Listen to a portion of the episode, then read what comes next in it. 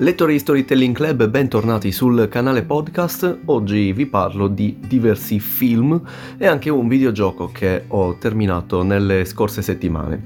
Partiamo subito con un film dedicato alla storia vera di, del rapimento subito dalla, da Lisa McVeigh, uh, avvenuto nel 1984. Uh, eh, il film si chiama Believe Me ed appunto uh, la vera storia del, di questo um, assalto alla ragazza che è stata poi uh, violentata per 26 ore da Bobby Joe Long, che era un serial killer che però grazie um, a, insomma, alla scaltrezza di questa ragazza e um, alla sua intelligenza e empatia è riuscita ad essere una delle, l'unica uh, sopravvissuta dalle sue um, dalle sue vittime, appunto. E questo, eh, questa è la base della storia che ci viene raccontata in Believe Me, film che potete trovare tranquillamente su Netflix e che eh, sconsiglio per tutte le persone che hanno subito insomma, violenze o uh, comunque traumi di questo tipo perché è sicuramente un film uh, molto crudo, molto violento e pesante da quel punto di vista. Uh, per il resto è un film che uh, in generale potrei consigliare almeno per uh, venire a conoscenza della storia che, a cui Lisa McVeigh è stata sottoposta perché comunque è una storia piuttosto importante dal punto di vista della, de, de, della storia americana, da punto, da, dal punto di vista appunto di, de, dei serial killer. E, ehm, e anche dei motivi che possono portare un serial killer a uccidere e anche evitare l'uccisione. Um, è inutile dire che, mm, a parlare di spoiler ancora perché appunto si tratta di una storia vera. Eh, vi posso però dire che ci sono stati due punti principali per i quali uh, ho, ho, storto il naso. Insomma, innanzitutto perché la protagonista è, è palesemente una quasi trentenne che viene uh, messa diciamo nei panni di una se non sbaglio sedicenne e quindi viene miniaturizzata in un modo un po' artificiale, quindi eh, è proprio reso in modo esagerata la, la, la, la sua, eh, sua, stazza. Eh, non viene praticamente mai inquadrata eh, ai piedi e sembra quasi che la protagonista sia sempre in ginocchio. Eh, proprio per accentuare la differenza di, di, di, altezza tra lei e gli altri personaggi. Il problema è che questa altezza non è mai coerente, cioè non, non rimane stabile durante tutto il film. Quindi vedi, e la protagonista uh, mantiene un'altezza con un poliziotto, ne ha un'altra con un altro personaggio e così via. Quindi da quel punto di vista ho storto un po' il naso. Ma mi rendo conto che non poteva essere assolutamente facile uh, una rappresentazione simile e soprattutto, chiaramente, non si può usare una, uh, un'attrice minorenne per scene di quel tipo. E in secondo luogo, perché nel momento in cui, ripeto, poi se non volete avere spoiler di nessun tipo, nonostante sia, non, non vi eh, dirò come terminerà, ovviamente. Però quello che sto per dire avviene a circa metà uh, del film, che comunque dà il via, uh, prima della metà in realtà, che comunque dà il via alle vicende che poi porteranno all'evoluzione, che eh, porteranno a sua volta alla chiusura del film.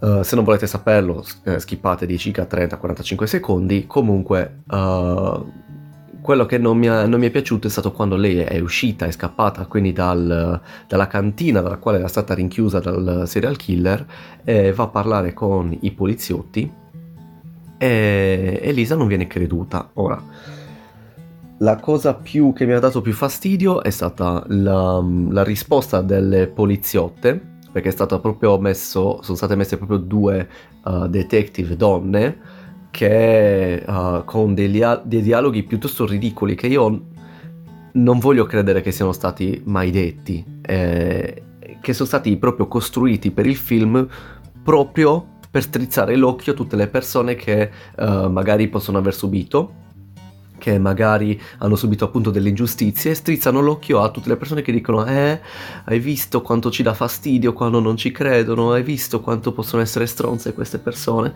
È piuttosto fastidioso perché andare a dire a una ragazzina minorenne che è stata violentata, che ti sta fornendo dei dettagli perché ehm, appunto se l'hai studiato in modo tale che quando uh, fosse uscita uh, avrebbe poi appunto uh, raccontato tutto per facilitare la cattura di, un, uh, di uno stupratore che uh, poi siete anche alla ricerca di un serial killer, quindi uh, vi potrebbe venire in mente una connessione tra i due No, la prima cosa che dite è dai, eh, sei sicura? Mi sembra un po' strano che ricordi tutti questi dettagli, ma lo sai come siamo eh, quando siamo giovani, facciamo queste cose, beviamo un po'.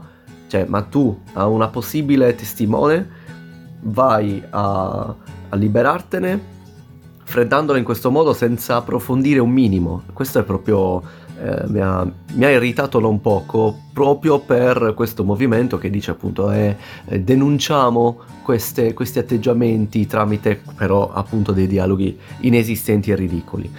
Questi dialoghi appunto me li aspetto da un personaggio che rappresenta un popolano, che rappresenta la famiglia della, uh, di Lisa McVeigh, che appunto viene rappresentata come um, la, la, zona povera culturale ed economica del, de, de, americana che vivono praticamente nelle baracche che appunto sono anch'essi protagonisti del, delle violenze subite dalla, dalla, ragazzina, ma non me lo posso aspettare da dei detective che tecnicamente hanno studiato per essere lì. Ehm, e niente, per il resto è un film che sicuramente, come ho detto prima, posso consigliare per uh, un approfondimento del tema, per rendersi conto appunto di uh, quello che uh, poteva essere successo, ma soprattutto per la figura di Lisa che rappresenta infatti un, um, una salvezza, un caso su, viene proprio rappresentata come un caso su 100 perché eh, grazie alla sua freddezza e alla sua intelligenza ha capito in che modo deflettere, deviare l'energia e la violenza di un serial killer. È riuscita a manipolarlo, è riuscita a, a trovare i punti chiave ed è riuscita soprattutto a mh, mm, immaginare, avere il killer instinct, la, la, l'istinto di sopravvivenza di creare una serie di tracce che potessero essere poi ritrovate dai poliziotti una volta che fosse uscita. Questa appunto fa parte del, della storia vera, mentre per quanto riguarda il dialogo di cui ho parlato prima, io mi sono informato e da quel punto di vista non ci sono, non, non, non ci sono da, nessun, da, nessuna parte è scritto che eh, non è stata creduta e che gli siano state riportate frasi del genere alla fine, quindi per quel motivo io mi sono molto infastidito. Per il resto, appunto, Uh, è un personaggio che deve essere uh, preso come esempio e come punto di riferimento anche perché la stessa Lisa ha uh, collaborato per la produzione del film. Andando avanti invece ho concluso Journey. Journey è un gioco del, prodotto da That Game Company e Santa Monica Studio, gli stessi che sono, hanno prodotto anche God of War, sotto l'ala protettiva di Sony è un gioco um, walking simulator, viene chiamato, eh, tecnicamente um, dal punto di vista di genere, ma gli autori lo definiscono più un gioco meditativo. Che cosa vuol dire? Praticamente noi siamo un personaggio non meglio identificato che vaghiamo in questo deserto. Noi ci ritroviamo appunto eh, in una landa sconfinata di sabbia e l'unico punto di riferimento cui ci ritroviamo è una montagna davanti a noi o comunque oltre uh, verso l'orizzonte. Noi siamo liberi di andare dove vogliamo, eppure istintivamente noi ci rechiamo verso la montagna. E questo viaggio verso la montagna ci porta a, a, ad affrontare diverse um, uh, e a superare diverse peripezie e anche uh, soprattutto diversi scenari, uh, librandoci un po' nell'aria, scivolando nella sabbia e, e andando poi a scoprire dei, una sorta di murales che ci vanno a raccontare quello che può essere la storia eh, di, questa, uh, di questa ambientazione ma la cosa più importante è che eh, il gioco è interamente composto da musica, musica strumentale e orchestrale e uh, musica anche uh, ambientale, per quanto appunto l'orchestra sia uh, il suono preponderante. Il, um, il, giocatore è lasciato appunto completamente libero di esplorare ogni zona e uh, a un certo punto uh, del, dell'avventura ci si, uh, si, interagirà con altri personaggi. ora, quando ho giocato io pensavo che fossero dei, dei, personaggi messi lì, in realtà poi ho scoperto eh, perché appunto il gioco non ti dà nessuna indicazione, è composto semplicemente da un paio di tasti che tu uh, giostri un po' come vuoi e, e quindi tu vai letteralmente a vivere il gioco per quello che è. E appunto ho scoperto a posteriori che erano degli altri giocatori del, che stavano giocando la partita insieme a me e quindi tu ti ritrovi praticamente a interagire con essi tramite dei suoni che il personaggio emette, ma lo fai appunto in modo istintivo che non porta nessun vantaggio di gameplay, nessun vantaggio di, um, uh, di gioco. Uh, eppure eh, è istintivo la comunicazione con un'altra persona. Nel momento in cui tu ti ritrovi in una landa desolata eh, ad affrontare, a superare delle insidie, eh, appunto del, degli scenari completamente da solo, nel momento in cui trovi un altro personaggio esattamente come te, la prima cosa che cerchi di fare istintivamente è comunicare con esso. Anche quello è una cosa che io ho apprezzato tantissimo e che in generale, una volta continuata l'avventura, Uh, per quanto appunto anch'esso non è un'opera che, uh, cui ha senso fare spoiler, però uh, ti dà verso il finale una sorta di colpo di scena che ti porta anche a, a, a, rigiocare perché è un gioco che viene è stato ideato proprio per rigiocarlo più volte. È un gioco che di, eh, in base al periodo eh, storico eh, emotivo oh, della, della, persona che sta giocando comunque ti porterà delle domande ti porterà anche delle risposte. Grazie alle sue musiche grazie ai paesaggi suggestivi Journey uh, ti appunto come era la volontà degli autori è un gioco meditativo. Uh, ti porta a rilassarti perché anche le musiche non sono mai inquietanti, non sono mai dark, non, sono, non, non ti portano mai inquietudine, eh, ma ti portano appunto a sentirti a tuo agio con te stesso, a superare delle, uh, insomma, uh, la, la, barriera che ti porta a... Um, decidere di uh, rimanere nella tua zona comfort ti porta a superarla, a, a, a infrangerla e a premiarti appunto per questa grande scelta.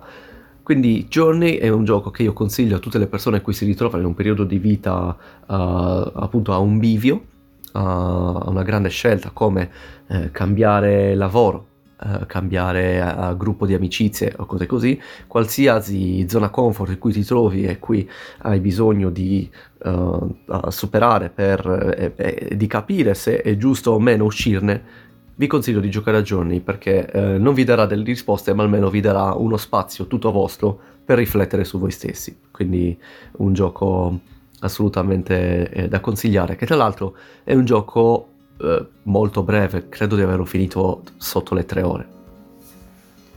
Ora, invece, andando avanti, ho visto anche Spider-Man Into the Spider-Verse, quindi è il film di animazione che ho visto su Netflix, uscito anche da poco, un film di animazione su Spider-Man e sul multiverse. Questo è stato, avevo già um, uh, insomma una sorta di condizionamento da altre, uh, da diverse recensioni super positive che mi avevano portato ad avere una grande curiosità per vedere questo titolo. E quindi mh, posso confermare che non le ho, uh, che, che le ho assolutamente rispettate perché questo titolo è bellissimo, è il miglior film di Spider-Man che io abbia visto e che mi ha fatto capire che io credo che i film di supereroi abbiano, uh, diciamo, dignità di esistere, per lo più soprattutto quelli di Spider-Man, sotto questa veste animata. Quindi tutti i film di Spider-Man, soprattutto gli ultimi, in realtà gli ultimi, uh, e anche quelli di, di Raimi, eh, mi piacevano molto, quelli uh, Amazing Spider-Man, avevo visto soltanto il primo film al cinema e non mi aveva mai attirato, anche perché riportava sempre indietro la storia, si raccontava sempre della morte della, del, dello zio Ben. Dopo un po' veniva a noia. Eh, I film di Tom Holland mi piacciono molto, mi piace lui come personaggio, tuttavia, ripeto, la marcia in più di questo film è tutto ciò che l'animazione permette di fare e che un film normale riesce se hai un grosso budget, però uh, appunto lo rende a un certo punto anche un po' troppo pesante. Uh, è una storia che racconta di crescita personale e autoconsapevolezza uh, di tutti i personaggi. C'è un intreccio narrativo che parte dal protagonista alla sua famiglia a altri personaggi che poi vengono introdotti. Ognuno di loro uh, affrontano, sono tridimensionali, affrontano le loro uh, personali, uh, i loro personali problemi, i loro personali demoni e il collante tra tutti questi personaggi è il nostro protagonista che grazie al superamento delle proprie difficoltà riesce a ispirare e ad aiutare anche tutte le altre persone in modo inconsapevole, perché il nostro protagonista è un eroe per caso, eh, portando tutti quanti a un'evoluzione emotiva e eh, personale. L'ironia è quella che caratterizza general- eh, in modo generico e generalmente tutti i film di Spider-Man e il personaggio stesso è che non è, è sempre azzeccata e non è mai banale. Uh, è un film di animazione, ma non è un film per bambini, nel senso che uh, non è indirizzato soltanto a un target di giovanissimi, è indirizzato a un target di uh, di chiunque, non c'è un target, un target, predefinito, può essere goduto a pieno da bambini, ma credo che se sei bambino e poi lo riguardi tra qualche anno lo apprezzerai ancora di più. E, ehm, e il villain anche non è, il villain non è, non è banale, uh, anch'esso ha le sue motivazioni che uh, possono anche se, essere comprensibili, eh, e non fa quello che fa soltanto perché è cattivo, ma lo fa per un motivo ben preciso che appunto come ho detto prima possiamo condividere. Possiamo um, ovviamente non condividere i metodi perché appunto è un villain, quindi deve, essersi, eh, deve essere distinto da, dallo spettatore, però uh, capiamo le sue, uh, le sue intenzioni. Uh, quindi è un film che assolutamente consiglio, la sua durata è di quasi due ore, un'ora e 56 se non sbaglio, e non le ho sentite assolutamente, per me è stata come un'ora. È uno dei pochi film che sfiora le due ore che non mi pesa fisicamente vedere. Quindi, anzi, personalmente lo riguarderei anche volentieri una seconda volta. Consigliatissimo, guardatevelo, recuperatevelo su Netflix e fatemi sapere la vostra.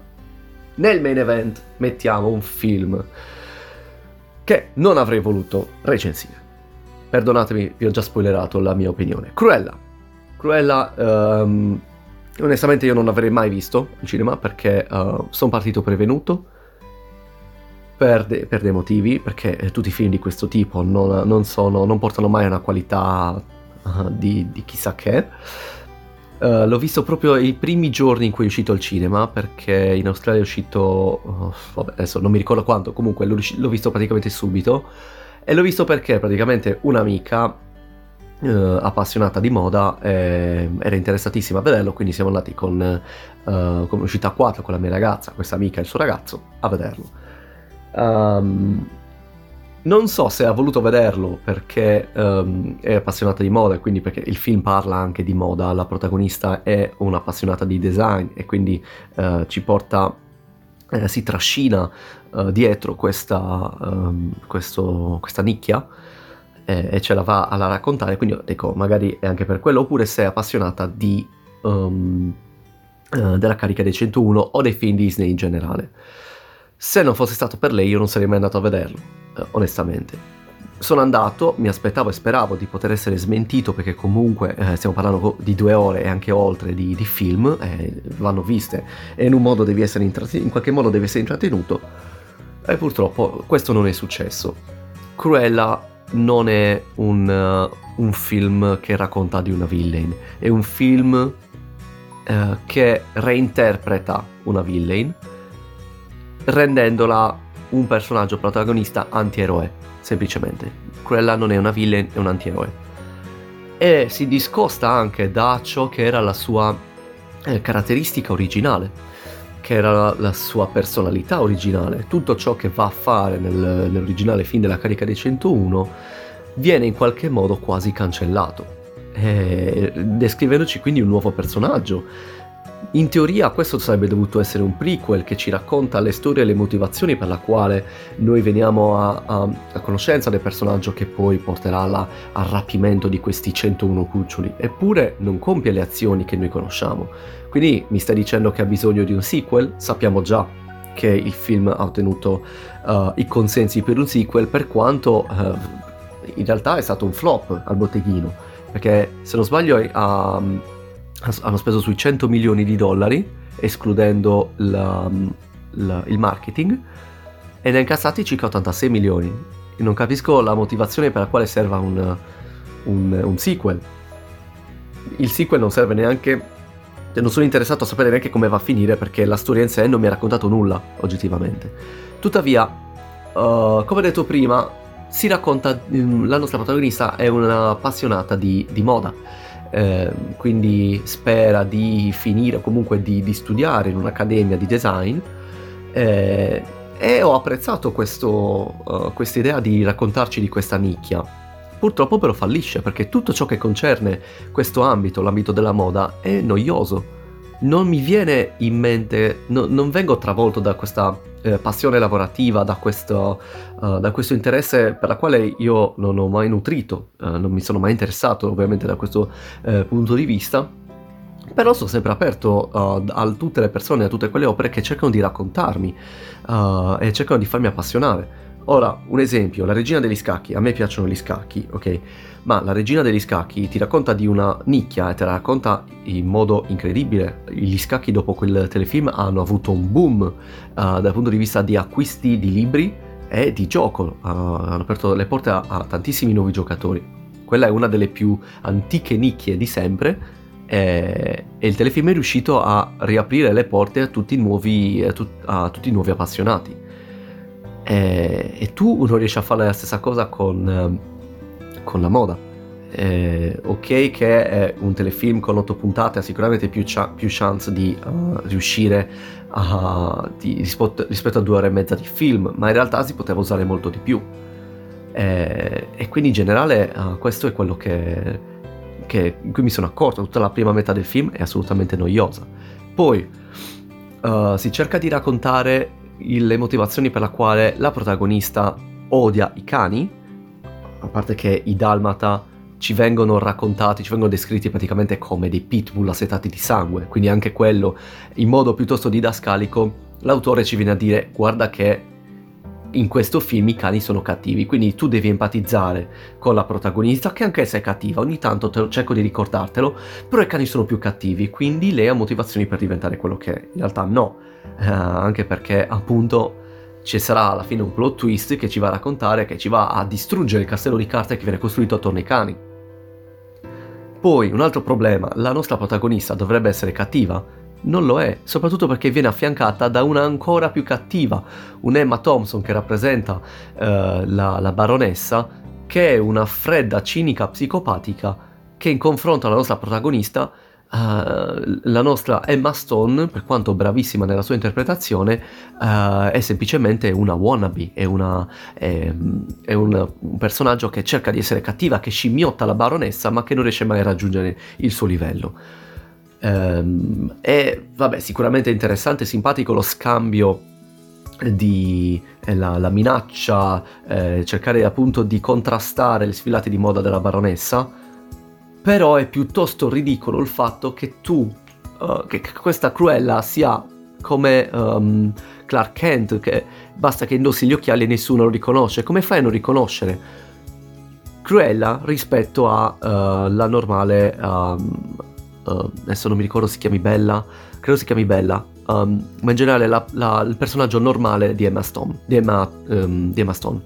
Come fai a non riconoscerle le due? Lavori con lei? la vedi, la senti, a, cioè te ne rendi conto, come fai a non accorgerti che quelle sono le stesse persone? È un film per bambini, chiaro, ma non trattarmi da deficiente. Non sono un idiota io spettatore. Un minimo mi rendo conto di quello che mi stai raccontando che non regge, non si regge. Ehm, e poi la trasformazione verso uh, la, il lato oscuro della nostra protagonista non si regge sulle sue gambe, uh, anche perché poi uh, si eh, tornerà sui suoi passi. Quello che è il motiv- vero motivo crudele per la quale Cruella è Crudelia, per, per renderci conto, eh, alla fine si rende, ehm, ci si renderà conto che non è reale, ok? Quindi appunto sono tante piccole cose che questo film mi fa dire che uh, uh, non si regge dal punto di vista uh, di, de- della coerenza. Eh, e purtroppo av- avrà un seguito. Io non sono assolutamente interessato a sapere come andrà a finire. So che a tante persone è piaciuto e ci mancherebbe altro. Um, apprezzo. Vorrei capire perché. Più che altro, vorrei sapere che cosa effettivamente vi è interessato di questo film, che cosa vi ha fatto dire cavolo, mi è piaciuto veramente tanto, cavolo, questo film è da vedere al cinema. Uh, sinceramente non lo, non lo capisco. Uh, elementi positivi, assolutamente i costumi, per quanto dal punto di vista non, non, me ne frega nulla della moda, ma i costumi sono meravigliosi, sono l'unica cosa che ti uh, tiene agganciato a periodo, uh, a quel periodo storico che grazie anche alle sue musiche si rappresenta molto rock, molto punk, eh, per quanto la sua... Mh, mm, uh, diciamo l'appartenenza geografica non la senti tanto, diciamo che ti, dimen- ti viene indicato essere ambientato in, um, uh, a Londra anche se non sbaglio, però ogni tanto ti dimentichi che tu non sai esattamente dove è situato, dove è collocato il film, te ne dimentichi perché comunque uh, ruota tutto intorno alle due protagoniste eh, e l'ambientazione fa soltanto da background, non... Um, ti rendi conto soltanto del, dal punto di vista storico grazie all'evoluzione dei costumi, insomma, che è quella la, la parte principale. Uh, e nulla, quindi uh, questo è quello che penso di Cruella. Uh, mi dispiace doverlo bocciare così tanto da questo punto di vista, però appunto tutto ciò che salvo è la, um, la provatoriale delle due protagoniste, tutto il film si regge sulle loro spalle, per quanto appunto Emma Stone non può uh, reggere confronto con, Emma, con Emma Thompson. Uh, non perché non è brava a, a, recitare assolutamente, ma perché il suo personaggio è troppo debole nei suoi confronti e non esce assolutamente bene. Ne esce appunto con le rossa rotte e la nostra Cruella non esce come la villain che noi conosciamo. Io vi ringrazio per aver ascoltato anche questa puntata del podcast, vi invito a farmi sapere la vostra su tutto ciò di cui ho parlato quest'oggi sul uh, canale Facebook uh, Storytelling Club oppure sulla mia uh, pagina Instagram David Caforio. Fate, fatemi sapere la vostra, fatemi sapere se almeno vi ho incuriosito. Per il resto noi ci sentiamo alla prossima puntata e vi auguro una buona giornata. Ciao a tutti.